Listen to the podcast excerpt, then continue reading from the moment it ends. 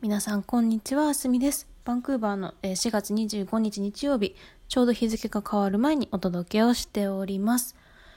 日本では緊急事態宣言がねまたいろんなところで出ていて心にねちょっとしんどいなって思っている方も多いかなっていうふうに思うので日々小さいことで楽しみとかありがたいこととか見つけていってね一緒に生き延びていきましょうっていうことをお伝えしたいなっていうふうに思います。はい。でですね、各有私はと言いますと、修士論文を金曜日に出した後に、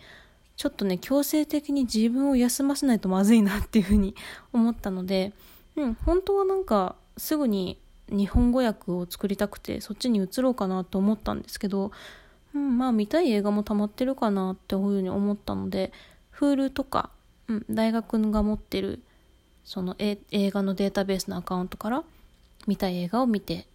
いる週末でした。で、見た映画が2本あるんですけど、まあ、1本はタイタニック。うん、私ね、タイタニック見たことなくて 今まで。うん、友達がすごい好きなので、はい、見せ、見て、で、もう1個はね、このぐらい水の底からっていう、あの、ホラー映画のリングとかを監督された方が2002年に作った映画を見させていただきましてでこれがねすごく自分の心に刺さったのでうんお話をしようかなっていうふうに思います。あのね全然怖くはないんですよ。私の意見でと。私ホラー映画全然見れないんですけど怖くて。うん。でなんかすごくびっくりさせられるっていうのはあんまなかった。うん。ね、本当にね、悲しい映画でした。私はもう最後、なんか30分ぐらいかな、20分ぐらいもうずっとボロ泣きしてましたけど、うん、あの、そうですね。親子愛とか私すごいもういつも泣いちゃうんですよ。うん、あとは犬が出てくるやつもいつも泣くけど そう、うんと、そうですね。なので、ちょっと泣いてすっきりしたいなっていう方であのあんまり3時間とか長い映画は見れないなって方にはおすすめかなっていうふうに個人的には思いました。でこの映画を私何で見ようかって思ったかっていうとこの楽器でね読んだ論文の中でたまたま出てきたんですよ。なんでちょっとそれをもしよかったらご紹介させていただこうかなっていうふうに思って。この論文はカナダのアーティストさん2人が書かれたやつなのかな？うん、でなんか詳細はちょっと省きますけれどももしご興味あったら個人的にご連絡をくださればはいなんとか後からあご紹介もっと詳しくしようかなって思います。すごく概要的に言うとこのアーティストさんたちはカナダの先住民の方々のコミュニティから来ている現代アーティストの方でこのダークウォーターっていうあごめんなさい。えっとね英語名がダークウォーターなんですよ。この「ほのぐらい水の底から」っていう映画の。はい。でそのダークウォーターからえー、インスピレーションを受けたアートインスタレーションをこのロブを書いた一人の方が、うん、すごく影響を受けてなんかバージョンたくさんいろんなの作ってるんですけど。でそれがどういうのがあるかっていうとあのこの映画に本当にあの場所を再現してる感じのもので例えばね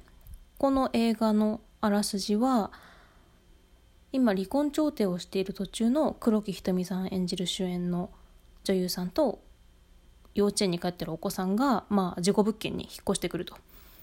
でまあそこでいろんなことが起こるんですけどまあ一つキーになってるのが水で引っ越してきたもうその日ぐらいから水漏れがすごかったとで天井にもなんか黄色いシミがあるしみたいななのでそういう黄色いシミが天井にある部屋を再現したりとかその天井みたいなものの上にちょっとずつちょっとずつ水を足してって最終的にはあの展示が終わる頃には仮で作ってる天井がバーンって落ちてくるみたいなインスタレーションを、はい、このアーティストさんは作ってますね。であのこの先住民の、えー、ルーツを持つアーティストさんがどうしてこれを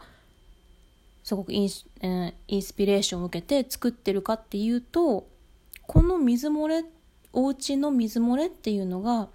カナダが持ってる先住民の人たちを追いやって、うん、入植してきた入植者コロナイザーの歴史っていうのにすごく共通点があるっていうんですね。でこの論文読んでるとアメリカのホラー映画と日本のホラー映画の比較も出てくるんですけど例えばアメリカのホラー映画っていうのは主人公が全然罪のない無垢な存在で突然何の因果関係もないのにすごく悪いモンスターに取りつかれそうになるからそいつを何とか倒して世界を平常に戻す。っていうストーリーが多いんだけど日本のホラー映画っていうのはその幽霊になってしまった人にもその背景にすごく悲しい過去がいっぱいあって。でまあその取り付いてくるんだけれども取りつかれてる側も、まあ、そのいつを倒してっていうことがなかなかできなくってどうやってじゃあこの人が受けたトラウマとか苦しみとかとなんとかすり合わせて折り合いをつけながら一緒に生きていけないかっていうふうに、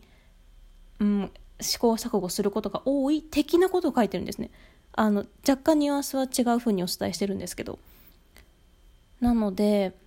うん、その論文をね読んでじゃあこのそんなにすごく深いインスピレーションになった映画を見てみたいなっていうふうに思ってたんですよ。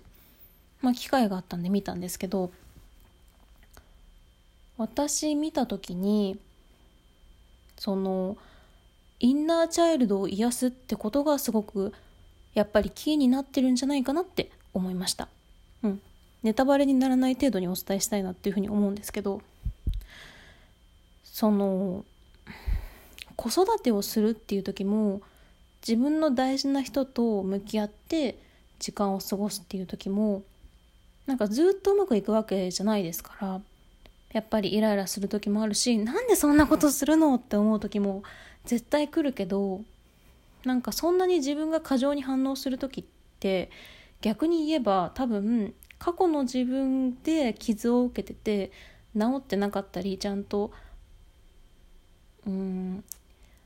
自分自身がその経験を解釈咀嚼しきれてない。もう大丈夫なんだよあなたはって多分言い切れてあげれてない自分がどこかにいるんじゃないかなって最近思ってるところがあってでそのこのホラー映画の中でもやっぱりうん、なんかインナーチャイルドはちょっとキーになってるのかなってちょっと見てて思いまして。うんまあなんかまとまらない話ですけどそれは私の見方ですね。でも本当に私はねもうボロ泣きだったのでうんなんかそんなに深く考えたくない人でもなんか言い方がおかしいな。ごめんなさい。本当に疲れててなんかそんなになんかなんて言うんだろう。入り組んだ映画は見たくないって方でも見てバーって泣いてすっきりできるような そんな映画なんじゃないかなって私は思っております。はい、ということで、もしご興味ある方がいらっしゃいましたが、ぜひ、はい、見ていただければなっていうふうに、誰の回し者なんだろうな、一体、と思います。うん。そうだな、じゃあ、もし明日お時間あったら、もう一個見たタイタニックの話もしよっかな。うん。私25なのに、このタイタニックをやっと見る機会があって、長いですね。3時間40分とかあるから、タイタニックの映画。うん。まあ、そういう感じで皆さん、今週もしっかり一日一日生き延びて美味しいもの食べて生活をしていきましょう。では、ありがとうございました。良い一日をお過ごしください。